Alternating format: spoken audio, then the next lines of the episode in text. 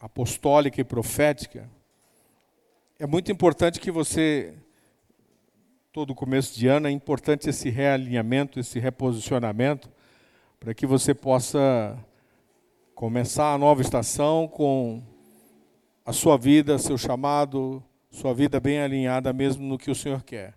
E eu quero compartilhar um pouco com vocês é, sobre esse momento que nós estamos vivendo e, e aquilo que intercessores, adoradores, profetas, apóstolos devem é, cultivar e renovar sobre si diante dos desafios da, de 2019, por exemplo. Então, primeira coisa é ter uma clara compreensão da realidade atual. Nós precisamos dessa clara compreensão da realidade atual. Nós estamos como uma nação que está saindo daquilo que é é chamado de progressismo, mas na verdade foram muitas raízes anti-Deus que foram plantadas é, ao longo dos últimos 21 anos, ou seja, três ciclos de sete vieram sobre a nação com ideias anti-Deus, raízes anti-Deus. Esse período todo vivenciado é, na verdade, um período onde o remanescente, a igreja, a noiva do Senhor, batalhou intensamente. E boa parte do corpo de Cristo, boa parte da noiva, e da mesmo de toda a igreja, estava sob o efeito dessas ideias, não é?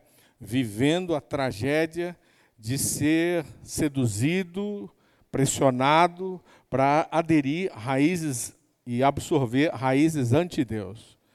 E diante desse quadro todo, com uma pressão, uma mudança de linguagem, a chamada revolução sexual, na verdade, é, libertinagem sexual, que aumentou muito a violência, que trouxe violência para dentro da família, que trouxe violência contra a mulher, e é, realmente causou muito dano à sociedade como um, como um todo os diversos aspectos da vida da sociedade, tudo isso transformando homens. Hoje, muitos homens, nos seus vícios piores, estão é, tendo uma propagação muito forte. A, atuação desses homens, a vida, é, o estilo de vida deles, muitas mulheres destruídas por relacionamentos com os piores homens, não é?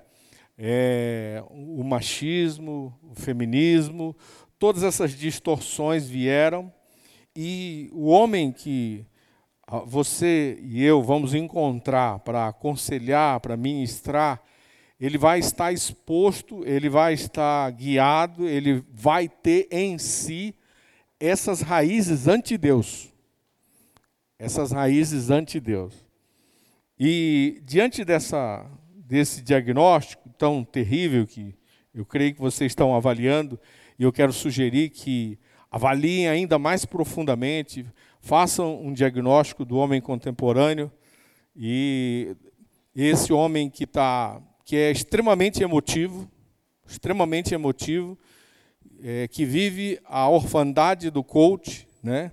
que precisa de alguém que lhe defina as coisas, que vive é, um quadro ah, de desespero, ele realmente precisa de Cristo. Ele realmente precisa de Deus. E você, como ministro de Deus, deve levar a mensagem do Evangelho do Reino e apresentar de novo a ele, porque muitos do que, dos que vão ser atendidos precisam, na verdade, receber o Reino, receber a Cristo, e então trazer todas as verdades de Deus para serem aplicadas na sua própria vida. Então, o homem que você, a pessoa que você vai receber para atendimento, ele está muito comprometido com essas raízes ante Deus, além, é claro, das feridas da religiosidade, da estrutura, é, daquilo que a igreja passou nos últimos 21 anos. A igreja viveu também uma experiência muito, muito séria nos últimos 21 anos. é, o profético, é, o apostólico, o mestral, o evangelístico, tudo foi bombardeado com muito humanismo, tudo foi bombardeado com muito relativismo, ou seja, não há mais absolutos em é, as verdades firmes em Deus. Muitos ministros não têm mais essas certezas. Eles estão ainda questionando várias coisas que a sociedade está sendo ou foi e continua sendo bombardeada para questionar. É, há um nível de incredulidade muito profundo é, por coisas que aconteceram na vida da igreja com os crentes e por coisas que a, aconteceram na sociedade como um todo. Não é? Mas, como um ministério de libertação, como um ministério de oração, como um ministério apostólico, fiel a Deus, deve trabalhar nesse momento. Como um ministro nessa área deve se posicionar nesse momento. E eu quero falar com vocês a respeito disso, sobre é, a sua fonte de vida e de poder ser Deus, Sua palavra e seu Espírito. Amém? Vamos aplaudir o Senhor porque Ele nos deu vida e vida em abundância.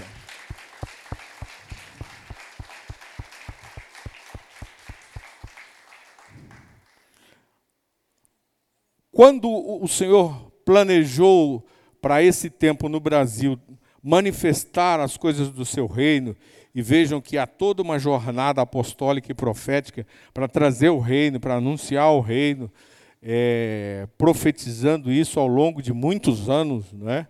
é? quando o Senhor planejou isso, havia no seu coração é, a, a clareza, e ele falou isso, quantas vezes oramos por isso, fizemos atos contra a Babilônia, né, doutora Neuza? E ali quebramos a estrutura da Babilônia.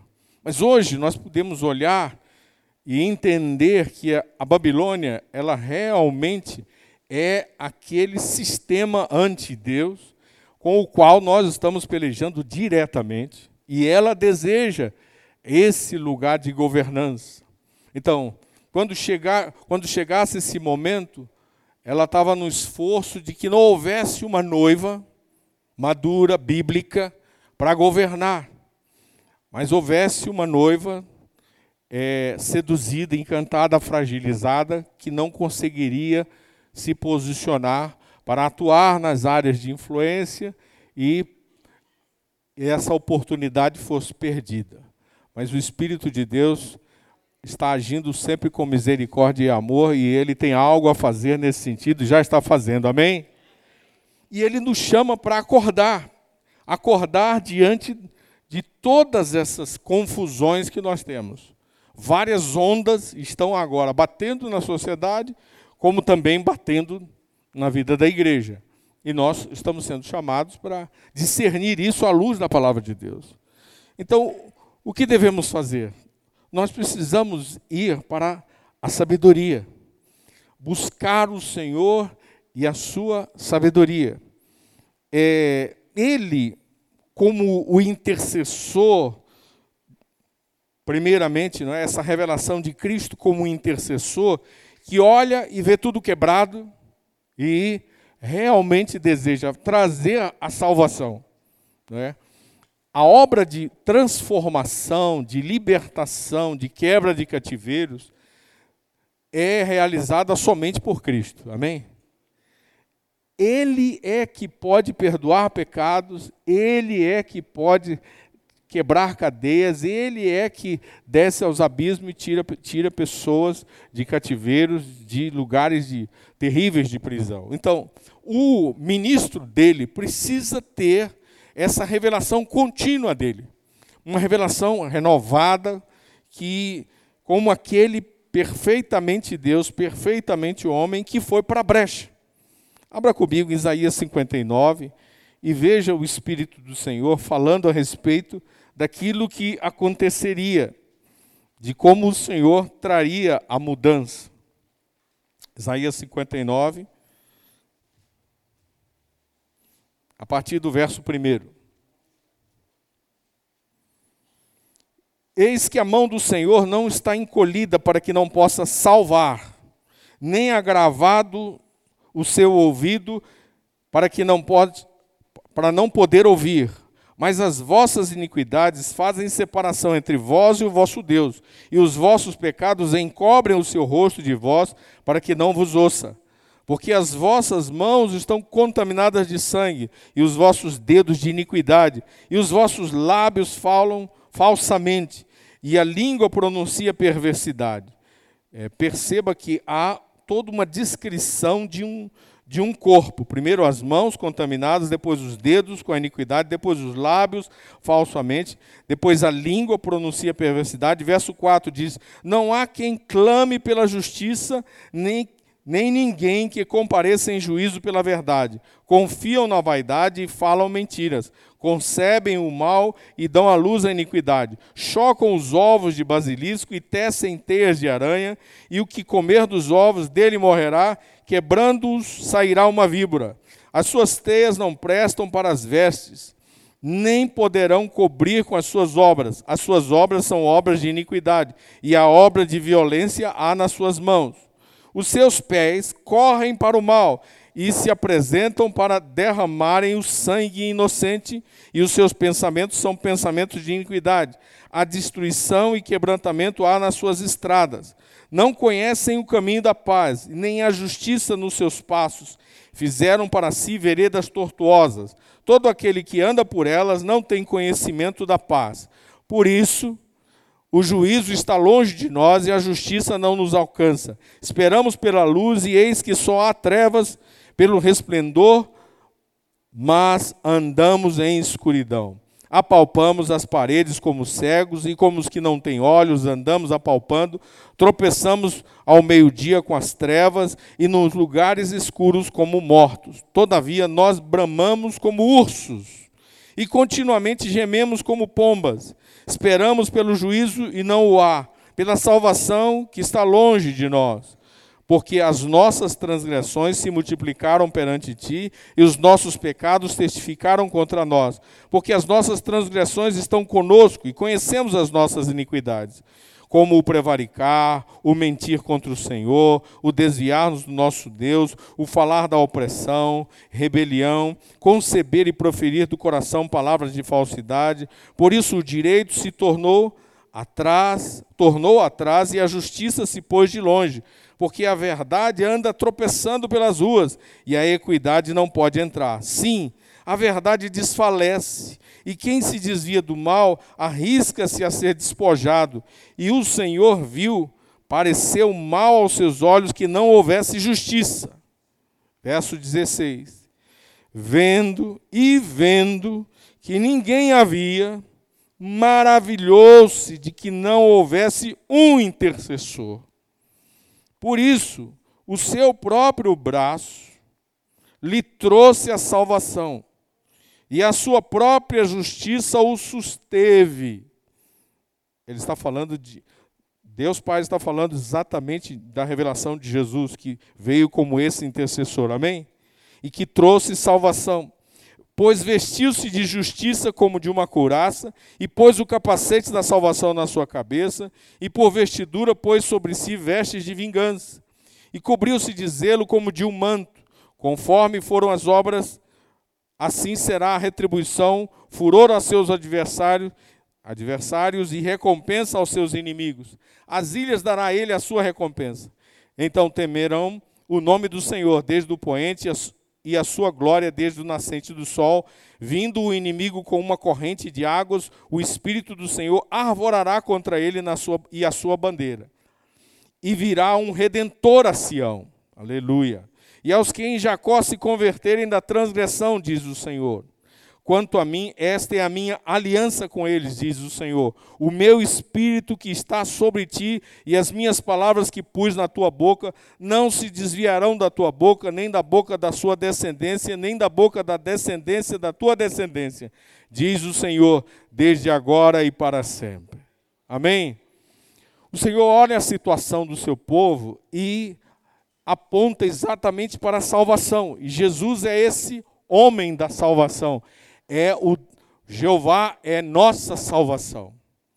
E eu queria chamar você que faz o trabalho de intercessão, que faz o trabalho de libertação, que faz o trabalho é, de ajudar as pessoas que procuram ajuda, a gastar tempo meditando na pessoa do intercessor Cristo, meditando no Pai como aquele que enviou o intercessor, como aquele que viu o homem quebrado, como aquele que viu a família quebrada, como aquele que viu a igreja quebrada, como o seu povo quebrado, e providenciou solução, e providenciou transformação, e providenciou remédio, e providenciou cura.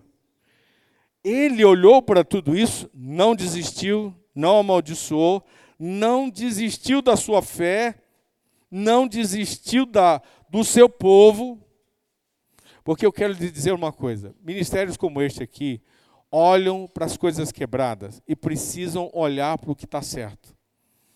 Precisam ter a sua força vindo daquele que é perfeito. Porque olhamos o homem quebrado, olhamos as famílias quebradas, olhamos os problemas da igreja, mas o homem é feito novo em Cristo, a família é feita nova em Cristo, a igreja é redimida em Cristo. E nós precisamos do foco e do relacionamento com o nosso modelo, Cristo, o Senhor, de uma maneira pessoal. Pessoal. Porque no final nós vamos ter um tempo de oração, eu sei que vocês já fazem isso, mas o lixo acumulado do que se vê é capaz de destruir a fé, a perseverança, o amor, o renovo nos, em ministros como cada um dos irmãos.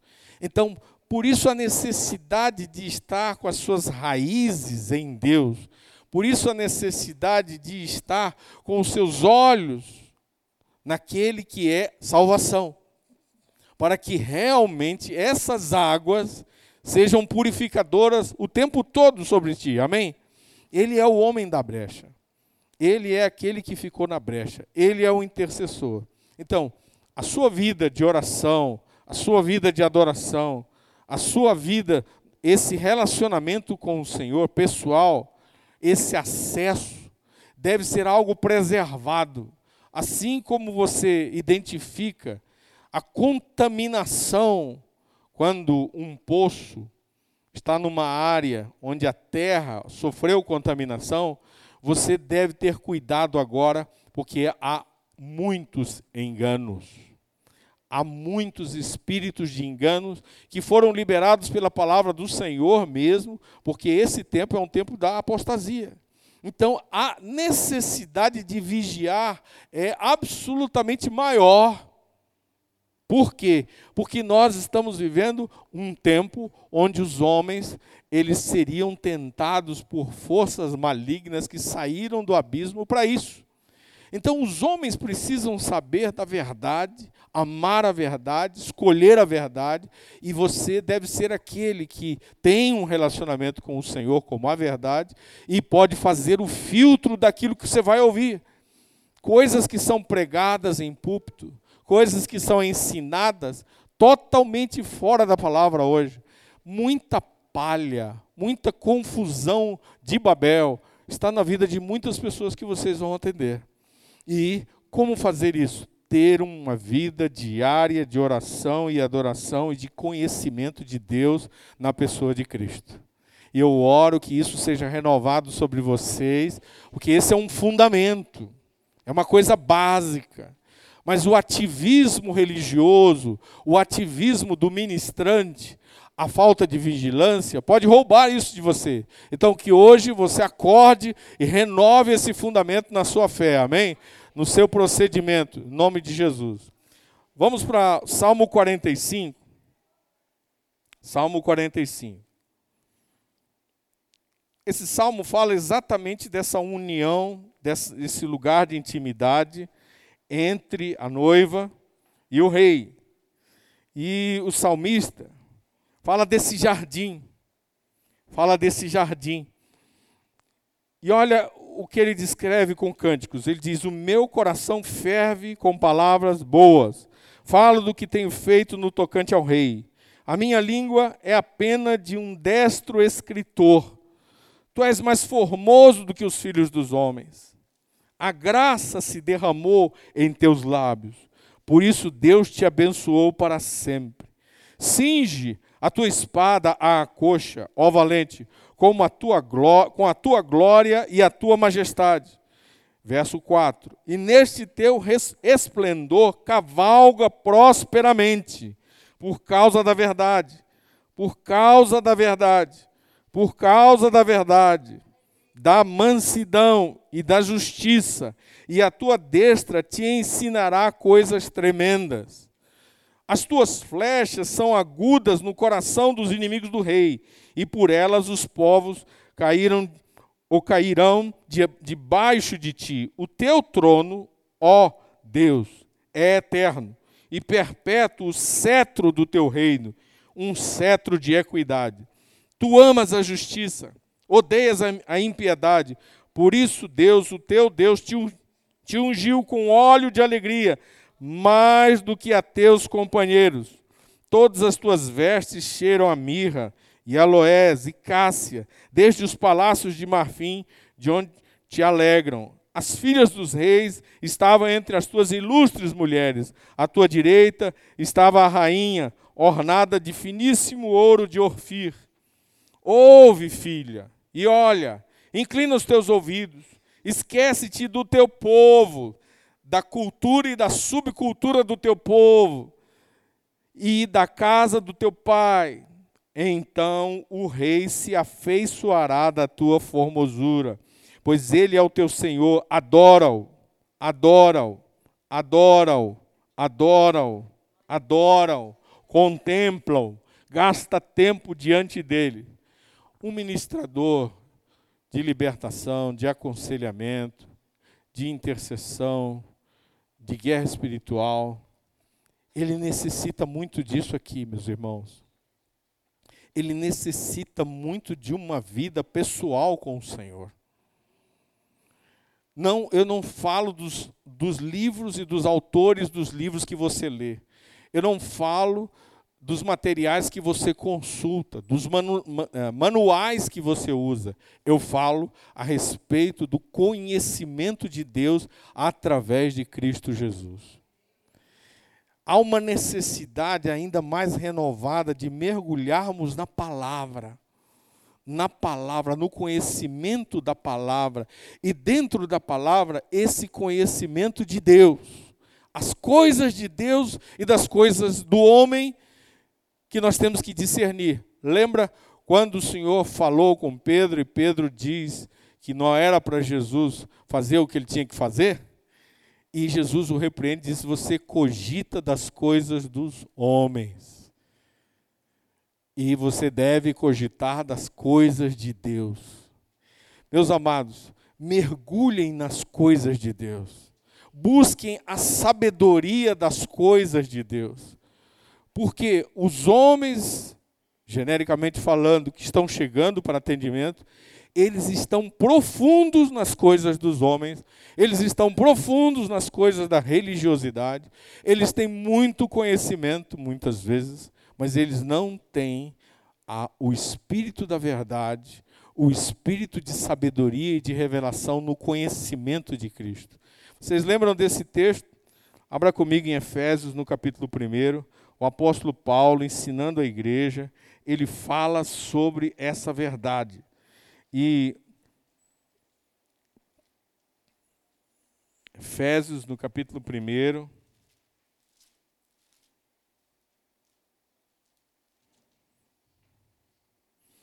A sua oração apostólica, Paulo diz, verso 16, Efésios 1, 16: não cesso de dar graças a Deus por vós, lembrando-me de vós nas minhas orações. Olha, olha, os, olha os pedidos. Primeiro, para que o Deus de nosso Senhor Jesus Cristo, o Pai da glória, vos dê em seu conhecimento o espírito de sabedoria e de revelação. O espírito de sabedoria e de revelação. O apóstolo Paulo sabe, para que uma igreja seja apostólica e profética, para que ela seja uma igreja bíblica, ela precisa manter o conhecimento de Deus, através do espírito de sabedoria e de revelação, no conhecimento contínuo de Deus. Não pare de conhecer a Deus. Não pare de olhar para o original. Eu sei que você gosta de fazer pesquisas, eu sei que você talvez teve uma direção para entrar em coisas humanas. Eu também já experimentei estas coisas e às vezes experimento com direções do Senhor, mas ele, peço que Ele sempre me guie pelas trevas do humanismo, pelas trevas do ocultismo. Não devemos entrar sem que tenhamos a disciplina do conhecimento de Deus, do conhecimento das coisas de Deus. Muitos dos homens que virão para ser atendidos, homens e mulheres, eles virão já com o conhecimento do oculto, já com o conhecimento do homem, mas eles ignoram completamente o conhecimento de Deus. E o Espírito da verdade, o Espírito Santo, deve ser aquele que vai guiar você a apontar para ele a necessidade de colocar ao lado todo esse conhecimento para investir no conhecimento de Deus e realmente questioná-lo a respeito de Cristo. Por quê? Muitos estão chegando declarando que já são cristãos, mas eles de fato são seguidores da igreja do anticristo que é um outro evangelho. Um outro evangelho que hum, onde há muita mudança, mas não pelo sangue e nem pela palavra. É mudança que acontece através do espírito grego do conhecimento. E isso não é uma metanoia a diferença entre metanoia, que é mudança feita pelo Espírito Santo e pela palavra, e a informação, o conhecimento humano puro e simples, ou uma palavra muito, muito já deturpada hoje, ressignificar. É muito importante que você entenda que eu preciso de conhecimento de Deus por, pelo espírito de sabedoria e de revelação no conhecimento dele e de uma maneira contínua, porque essa é a vida eterna. João, no capítulo 17, ele fala sobre isso.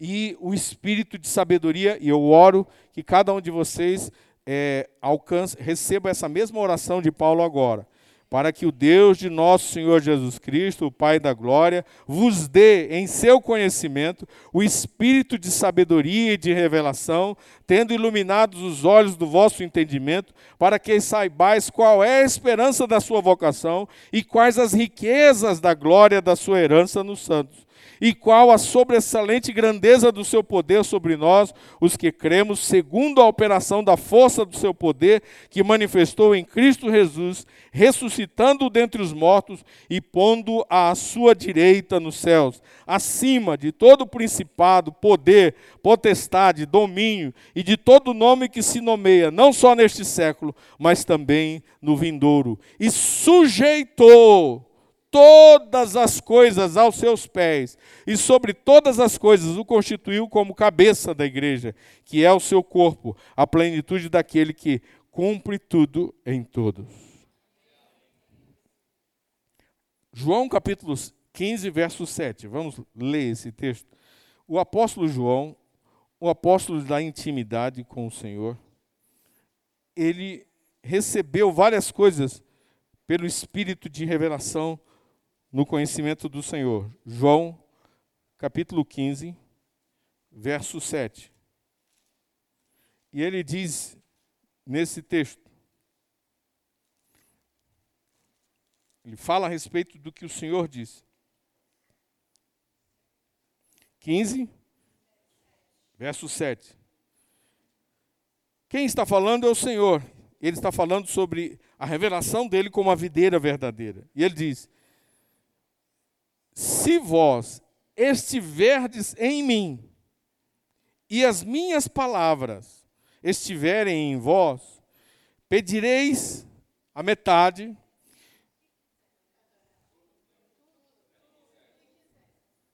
tudo o que quiserdes e vos será feito.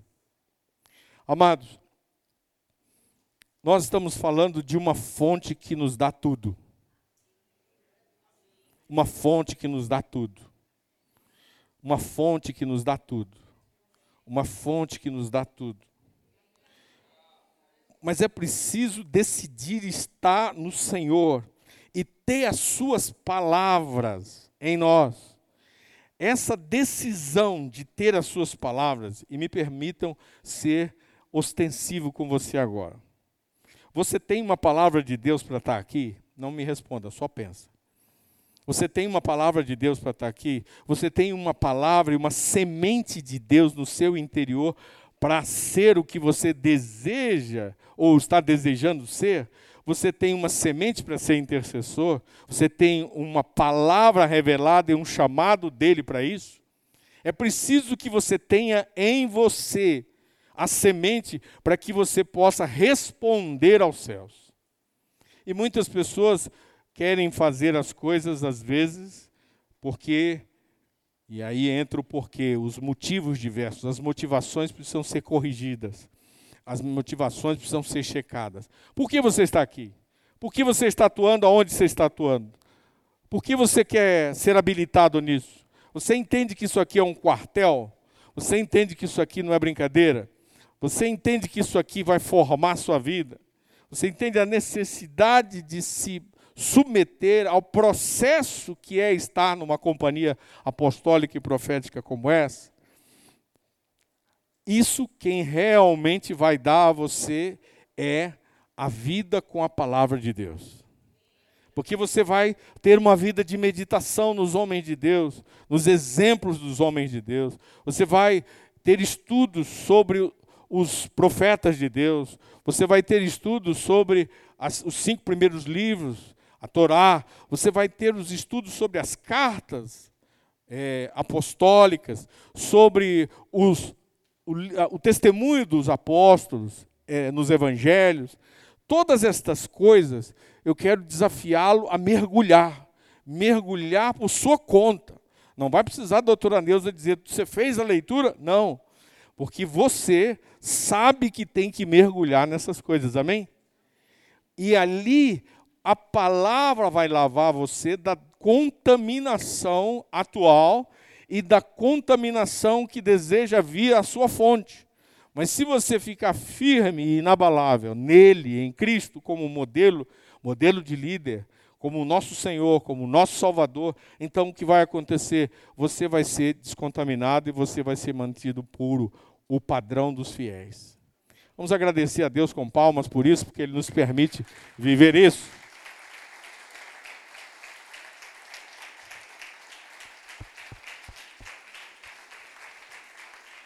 Aleluia.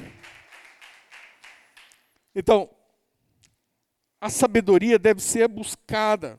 A, a, sabedoria, o espírito de sabedoria e revelação no conhecimento de Deus é algo que a igreja apostólica, a igreja profética, precisa ter e ter uma intimidade pessoal. É a minha fonte pessoal.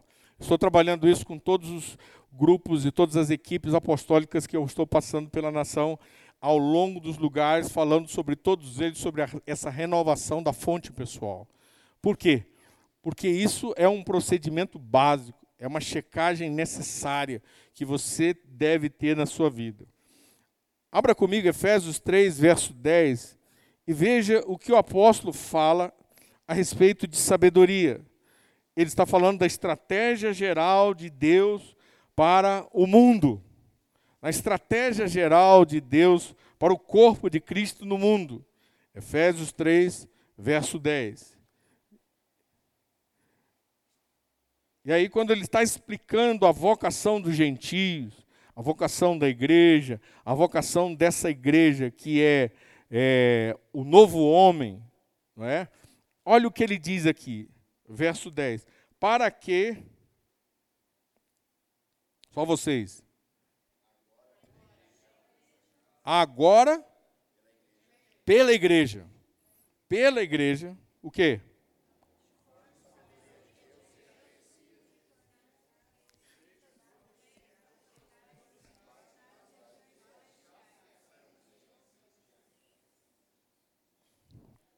Quando ele fala da vocação da igreja, ele fala que ela vai revelar a sabedoria de Deus. Então, se vamos revelar a sabedoria de Deus, somos aqueles que acessam essa sabedoria. Amém? Que a possuem. No processo de possuir, no processo de tê-la, nós precisamos ser intencionais, nós precisamos de disciplina, de dedicação. É? O menino judeu, desde pequenininho, né, já começa ali a ouvir. Algumas mães judias é, amamentam cantando a Torá para o bebê. Ele já nasce ali sobre o efeito da revelação, aliás, da declaração da palavra. Então, e nós? Nós acabamos, por isso que o salmista diz: olha, é, esquece a casa do teu pai, esquece a cultura de onde você veio e te agrada do rei e é, te volta para a cultura do rei. É, mergulha em gastar tempo em conhecê-lo, em realmente buscar a sua sabedoria, porque ele é o edificador do seu povo, da sua casa espiritual. Nós somos individualmente casa espiritual, templo do Senhor, família do Senhor, mas corporativamente. Então, a necessidade de buscarmos a sabedoria para que ela seja manifesta através de nós a principados e potestades. Necessitamos parar na sala de sabedoria o máximo que nós pudermos. O Espírito do Senhor está nos chamando para ir para as suas salas de sabedoria. Existem salas, quando eu digo, são lugares de intimidade onde você vai descobrir na palavra os desenhos antigos. Deus tem desenhos antigos que ele fez sobre como tudo funciona. Sabedoria é como originalmente algo foi feito para funcionar. Então eu preciso conhecer essas salas de sabedoria, gastar tempo sobre como é que as coisas funcionam, como é que o novo homem funciona, né? como o velho homem funciona, como a estrutura que deve ser rejeitada funciona e como a estrutura que nós recebemos em Cristo funciona. Gastar tempo onde esse, esse conhecimento revelado vai entrar em mim e essa sabedoria vai estar. Eu abracei essa sabedoria. Vá para Colossenses, o apóstolo continua falando Colossenses no capítulo 2 e o verso 2. Ele está fora, mas escrevendo essa carta, e ele está exortando novamente a Cristo, é, a ele sobre a centralidade de Cristo, a vida em Cristo, a centralidade do Evangelho. E eu falo a vocês: uma coisa é o Evangelho e a vida cristã, outra coisa são as técnicas, são as ferramentas, outras coisas são todo este mercado que atualmente o empreendedorismo e administração está trazendo e bombardeando é, a maioria da sociedade.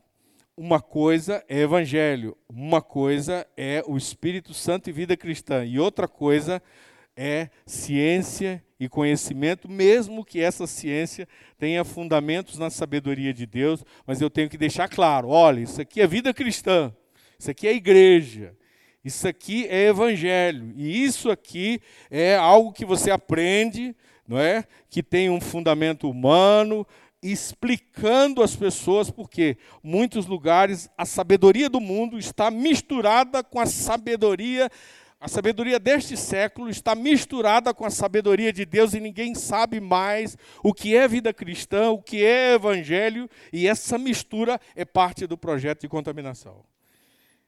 É importantíssimo que você saiba o que é sabedoria de Deus. E aqui o apóstolo está vacinando a igreja. Ele está dizendo, verso 1: Porque quero que saibais Quão grande combate tenho por vós e pelos que estão em Laodiceia, porquanto não viram o meu rosto em carne, para que os vossos corações sejam consolados e estejam unidos em amor, enriquecidos da plenitude da inteligência, para conhecimento do mistério de Deus e Pai e de Cristo, em quem estão escondidos todos. É a metade? Todos, todos os tesouros da sabedoria e do conhecimento. Todos os tesouros, preste atenção, é todos, é todos, amém? Mas nós, a palavra está dizendo que eles estão escondidos em Cristo. Então, isso pressupõe que eu preciso ter uma ação de busca. E a Escritura fala, em outras palavras, em outros textos, buscar-me-eis e me achareis quando me buscardes de todo vosso coração. É um tempo de buscar o Senhor. Agora, muitas pessoas que estão presas pela religiosidade, elas não estão conseguindo buscar o Senhor porque elas estão com um acumulado de feridas e de religiosidade muito grande. E esse acúmulo de feridas e religiosidade, ele precisa permitir que Deus resolva o passado dele com os remédios que a palavra propõe para resolver o passado. Então, muitos deles não querem isso. Muitos deles ficaram presos a muitas coisas e realmente precisam de ajuda, às vezes, porque sua estrutura psicológica foi mexida sua estrutura de ser humano foi corrompida pela exposição a realidades destruidoras, seja de linguagem, seja de conceito, seja de procedimento. Então, tudo isso nós temos que discernir, amém? E o Espírito Santo seja sobre você para discernir. Existem coisas humanas, e hoje existem muito mais coisas humanas do que existia antes existem coisas diabólicas e realmente existem coisas que são é, a, espirituais e precisam de discernimento e de segredo do Senhor. Mas não coloque tudo na conta do inferno, é, no sentido de que existem coisas que as pessoas escolheram e elas não preferiram a sabedoria, elas desprezaram a sabedoria. E agora o remédio é simples: conduza para Cristo. Dentro, conduza para a sabedoria dele. Mostre como originalmente as coisas funcionam. Para você fazer isso, você precisa ter uma vida nessa sala de desenhos antigos. Como é a vida cristã? Como é que deve ser o meu pensamento? Tudo que é puro, tudo que é justo, tudo que é verdadeiro, seja isso que ocupe o vosso pensar. Como é que é o desenho antigo sobre a mente? A mente precisa ser renovada, não é? A mente, Romanos 12. Então, eu preciso usar o que o desenho antigo diz. Eu preciso voltar para esse desenho antigo. Hoje, por exemplo, é lamentável, mas é, a grande exposição de muitas pessoas à perversão do sexo, não é? Ela causou um dano e um prejuízo a uma geração inteira. Assim como a ausência paterna, a partir é, da década de 60, é, proveu uma geração que ama agora ter alguém que lhe diga o que fazer. Nós vivíamos muito tempo sem alguém para dizer as coisas, mas há pessoas que estão se realizando com alguém acompanhando sua vida e dizendo o que fazer todas essas raízes têm, todos esses comportamentos têm suas raízes. Então, o relacionamento com a palavra de Deus, o relacionamento com o espírito de sabedoria, de revelação, o seu mergulhar na palavra, a sua compreensão do homem contemporâneo. Como é o homem contemporâneo? Totalmente diferente do ano do homem de 10 anos, 15 anos atrás. Totalmente diferente ele foi trabalhado para ser essencialmente emocional. Ele vive disso. Então, como lidar com este comportamento? Como lidar com essa cultura? Como? A importância de você ter claro o que é o novo homem em Cristo, para que você, com essa sabedoria multiforme, como diz Efésios 3, possa tornar conhecido, porque muitas dessas almas são tronos de, de principados, né? Muitas dessas almas feridas são tronos de ardilezas sutis, malignas, que não se manifestam assim, nem se manifestam mais. Eles são de uma manipulação e de um controle mental, porque se aprofundaram nas coisas das trevas, se aprofundaram na sabedoria deste mundo. Então, para que a sabedoria se torne conhecida agora, procure a sabedoria, como diz Provérbios 8. Vamos para lá, Provérbios, capítulo 8. Aliás, antes de você abrir, deixa eu só terminar isso aqui, verso 4.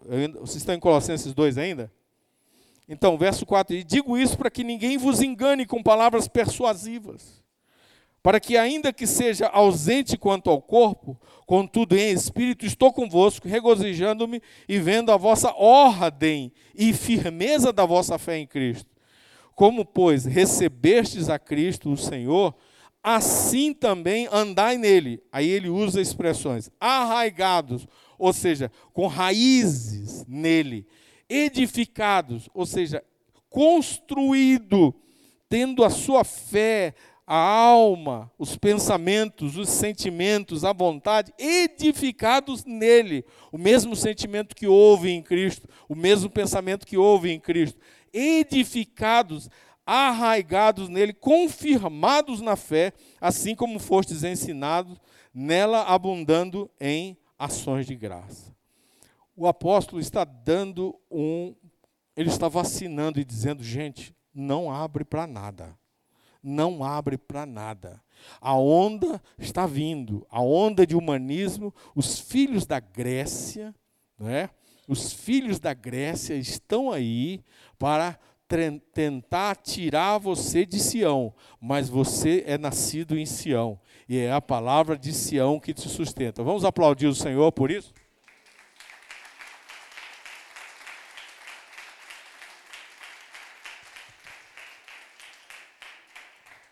Provérbios capítulo 8. Vamos gastar um pouquinho de tempo aqui. Ixi, meu tempo já acabou. Perdão, vou usar só mais três minutos. Provérbios.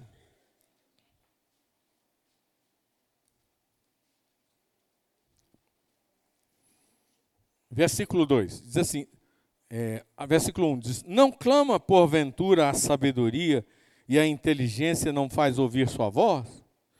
No cume das, das alturas, junto ao caminho, nas encruzilhadas das veredas, se posta. Do lado das portas da cidade, a entrada da cidade, a entrada das portas está gritando. Veja, a sabedoria se posiciona nesses lugares e ela fica gritando: a vós, ó homens, clamo. Eu estou falando com vocês, homens. É com vocês a minha fala. A minha voz se dirige aos filhos dos homens. Entendei, simples. Entendei a prudência. E vós, insensatos, entendei de coração. Ouvi, porque falarei coisas excelentes os meus lábios se abrirão para a equidade, porque a minha boca proferirá a verdade, e os meus lábios abominam a impiedade. São justas todas as palavras da minha boca, não há nelas nenhuma coisa tortuosa nem, por, nem pervertida. Todas elas são retas, para que, a, para que para aquele que as entende bem para aquele que as entende bem, e justas para os que acham o conhecimento. Aceitai a minha correção, e não a prata, e o conhecimento mais do que o ouro fino escolhido, porque melhor é a sabedoria do que os rubis. Melhor é a sabedoria do que os rubis, e tudo o que mais se deseja não se pode comparar a ela. Meus amados,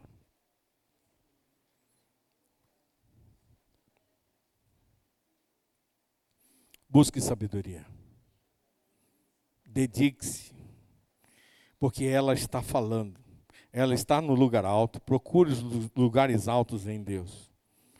Procure os lugares altos em Deus. Lembra do nosso pai Abraão, que debaixo dos carvalhais de, de Manre recebeu a bênção depois de 24 anos, nos lugares altos da presença, nos lugares altos do amor. Ela fala nos lugares altos, junto ao caminho, ou seja, caminho simboliza os simples hábitos da vida, no curso da vida. Procure a sabedoria no seu dia a dia. Nas encruzilhadas significa o ponto crítico em que uma decisão deve ser tomada. Todo lugar de decisão, ponto crítico, busque a sabedoria. Busque a sabedoria. Não deixe ela ausente dessa decisão. E, quarto lugar, junto às portas, à entrada da cidade. Como a cidade precisa da sabedoria, como a cidade precisa da sabedoria, a resolução tomada depois da equidade, da prudência, do conhecimento. Irmãos, eu finalizo dizendo que é, Adonai possuiu a sabedoria. Se o nosso Deus a possuiu, nós somos filhos. Nós devemos possuí-la. Nós devemos agarrá-la porque ele é o princípio dos seus caminhos, antes de suas obras, ou seja, é nas sabedorias que estão os desenhos antigos. Esse é um tempo de voltar para o desenho antigo de como funciona a igreja, o desenho antigo de como funciona a vida familiar, o desenho antigo de como funciona os relacionamentos, o desenho antigo de como Deus fez para ser. Tudo isso volta para a sabedoria, porque ela, ela, ela realmente trabalhou como arquiteto do Senhor ela conhece como se constrói as coisas. E então vocês vão buscar, vocês vão encontrar muitos homens, muitas mulheres necessitados de desconstruir para reconstruir. E saibam, levem eles para Deus. Não tragam para si. Levam para Deus, levem para Deus. Apresentem os homens à sabedoria. Desafie a sabedoria. Não faça por eles o que eles têm que fazer por, você, por si mesmos não abrace pessoas que não aceitam nem cuidar delas mesmas, que não se amam, que não amam a Deus. Fique em pé, deixa eu orar e liberar você.